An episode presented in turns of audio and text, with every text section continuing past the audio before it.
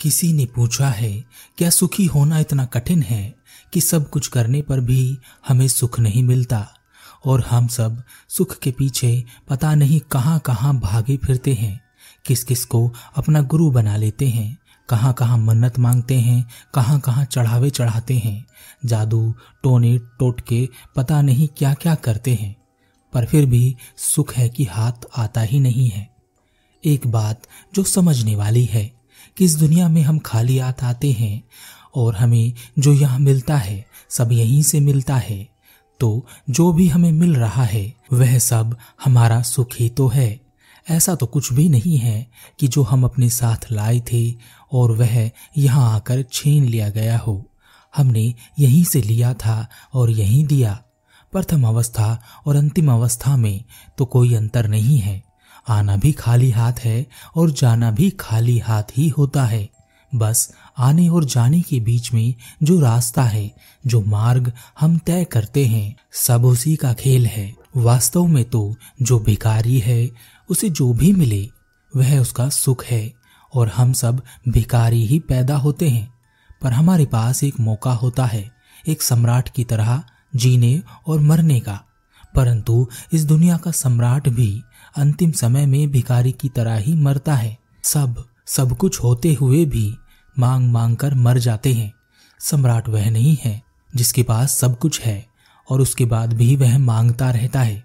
सम्राट वह है जिसके पास चाहे थोड़ा है, पर वह माँगता नहीं है, बल्कि उस थोड़े में से भी वह किसी को कुछ दे देता है। सुख का एक रहस्य है। यह जिसके पास है, वह हमेशा सुख ढूंढ ही लेता है। ऐसे ही दुख का भी एक रहस्य है। जो दुख के रहस्य को जान लेता है, उसके जीवन में फिर कभी दुख नहीं आता। एक युवक बहुत विचारशील था। वह अलग अलग मुद्दों पर बहुत चिंतन किया करता था। अंत और आखिरी में उसे यह समझ में आया कि लोगों को मुक्ति, मोक्ष, भगवान या ईश्वर किसी से कोई मतलब नहीं है। उसे सिर्फ़ सुख चाहिए। उसे जिससे या जिसके कारण सुख मिल रहा है वह उसी को अपना गुरु, भगवान या ईश्वर या कुछ और मान लेता है। वह उसे ही पूजना शुरू कर देता है। जब तक वह सुखी रहता है, वह रुक जाता है।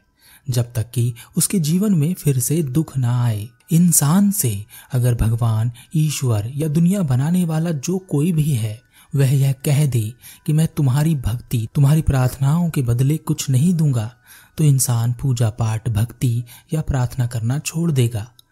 उसके यह सब करने का कारण सिर्फ़ इतना सा है कि वह अपने जीवन में सुख चाहता है। सारी भागदौड़ सिर्फ़ सुख के लिए है। वह युवक सुख का रहस्य जानना चाहता था। अपने सवाल को लेकर वह कई लोगों के पास पहुँचा, कई ज्ञानियों और कई विद्वानों के पास पहुँचा और सबसे उसे एक ही जवाब मिला कि सुख और दुख मनुष्य के कर्मों के फल हैं, पर वह इस जवाब से संतुष्ट नहीं था। क्योंकि वह कहता था कि अगर बुरे कर्म से दुख मिलता है तो हम बुरे कर्म कैसे कर लेते हैं? मैंने देखा है कि बुरे कर्म करके लोग बहुत सुख महसूस करते हैं। चोर चोरी करने के बाद बहुत सुखी महसूस करता है। झूठ बोलने वाला सफलता से झूठ बोलने के बाद बहुत सुख महसूस करता है।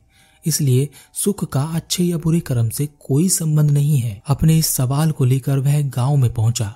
वहाँ पर एक गुरु रहते थे। वह उन गुरु के पास पहुँचा और उसने कहा सुना है कि आप ज्ञानी हैं। मेरे पास एक सवाल है।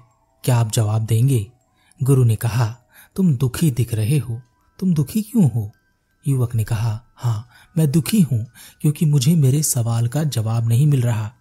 मैं किसी के उत्तर से संतुष्ट नहीं हूँ। मुझे संतुष्टि नहीं मिल रही। गुरु ने कहा, सुख का एक ही रहस्य है, और वह है संतुष्टि। युवक ने कहा, गुरुदेव, मैं कुछ समझा नहीं। गुरु ने कहा, कर्मों से मनुष्य पाप और पुण्य कमा सकता है, परंतु सुख संतुष्टि से ही मिलता है। एक व्यक्ति किसी दूसरे व्यक्ति की जान बचाता है, यह एक अच्छा कार्य है, परंतु इस कार्य से वह संतुष्ट नहीं है। अंतर से वह उसकी जान बचाना नहीं चाहता था तो उसके लिए यह एक दुख है। परंतु एक व्यक्ति किसी की हत्या करता है और उसकी हत्या करके उसे संतुष्टि मिलती है तो वह सुख महसूस करेगा। परंतु उसका यह कर्म बुरा है। व्यक्ति ने कहा, गुरुदेव, इसका मतलब तो यह हुआ कि हमें अपनी संतुष्टि पर ध्यान देना चाहिए, ना कि अच्छे और बुरे कर्म पर। गुरु ने कहा, जिसने किसी व्यक्ति की जान बचाई, भले ही वह उस समय दुखी हुआ हो, परंतु समाज में उसे सम्मान मिला, पुरस्कार मिला और उसके चरित्र में वृद्धि हुई। परंतु जिस व्यक्ति ने दूसरे व्यक्ति की हत्या की भले ही संतुष्टि के कारण उसे उस समय सुख मिला हो, खुशी मिली हो, परंतु बाद में उसे उस कार्य के लिए दंड दिया गया। समाज में उसका चरित्र गिर गया। पहले वाले व्यक्ति को आने वाले समय में उसके किए गए पुण्य के कारण संतुष्टि प्राप्त होगी, शांति प्राप्त होगी और वह सुख प्राप्त करेगा। परंतु दूसरे व्यक्ति को उसके पाप कर्म के कारण आने वाले समय में अशांति प्राप्त होगी, असंतुष्टि प्राप्त होगी और वह दुख प्राप्त करेगा। इस बात को हर किसी को याद रखना चाहिए कि एक अच्छे व्यक्ति को वर्तमान में अभी भले ही उसके कार्य के कारण दुख मिल रहा हो, परंतु अंत और आखिर में उसे ही शांति, संतुष्टि और सुख प्राप्त होता है। हर बुरे व्यक्ति को वर्तमान में भले ही संतुष्टि के कारण सुख प्राप्त हो रहा हो, परंतु उसके किए गए कर्मों के कारण ही उसे कभी शांति नहीं मिलती। उसका मन अशांत रहता है और वह हमेशा दुख से पीछा छुड़ाने के लिए भागता रहता है और दुख उसके पीछे पीछे भागता है। अंत और आखिर में वह असंतुष्ट ही मरता है, दुखी ही मरता है। युवक ने कहा, गुरुदेव, सुख का रहस्य क्या है? गुरु ने कहा, सुख का केवल एक ही रहस्य है कि जो तुम्हारे पास है, वह तुम्हारा नहीं है। इस बात का ज्ञान रखना। जब इस दुनिया की किसी भी चीज़ को तुम अपना समझकर व्यवहार करोगे, वह चीज़ तुम्हें दुख देगी। चाहे वह रिश्ते हों, वस्तुएँ हों, या भावनाएँ हों। और अगर तुम इस बात का ज्ञान रखोगे कि यहाँ हम अकेले आते हैं तब यहाँ लोग मिलते हैं, रिश्ते मिलते हैं, वस्तुएँ मिलती हैं और भावनाएँ भी यहीं मिलती हैं। सब यहीं से लिया है और सब यहीं दिया जाएगा। सब कुछ यहीं के उपयोग के लिए है। अपने साथ हम कुछ नहीं ले जाते। जो इस बात को जानते हैं, उनका हर कार्य सबके लिए और संतुष्टि भरा होता है और वह सुख के पीछे नहीं भागते, बल्कि सुख उनके पीछे लगा रहता है।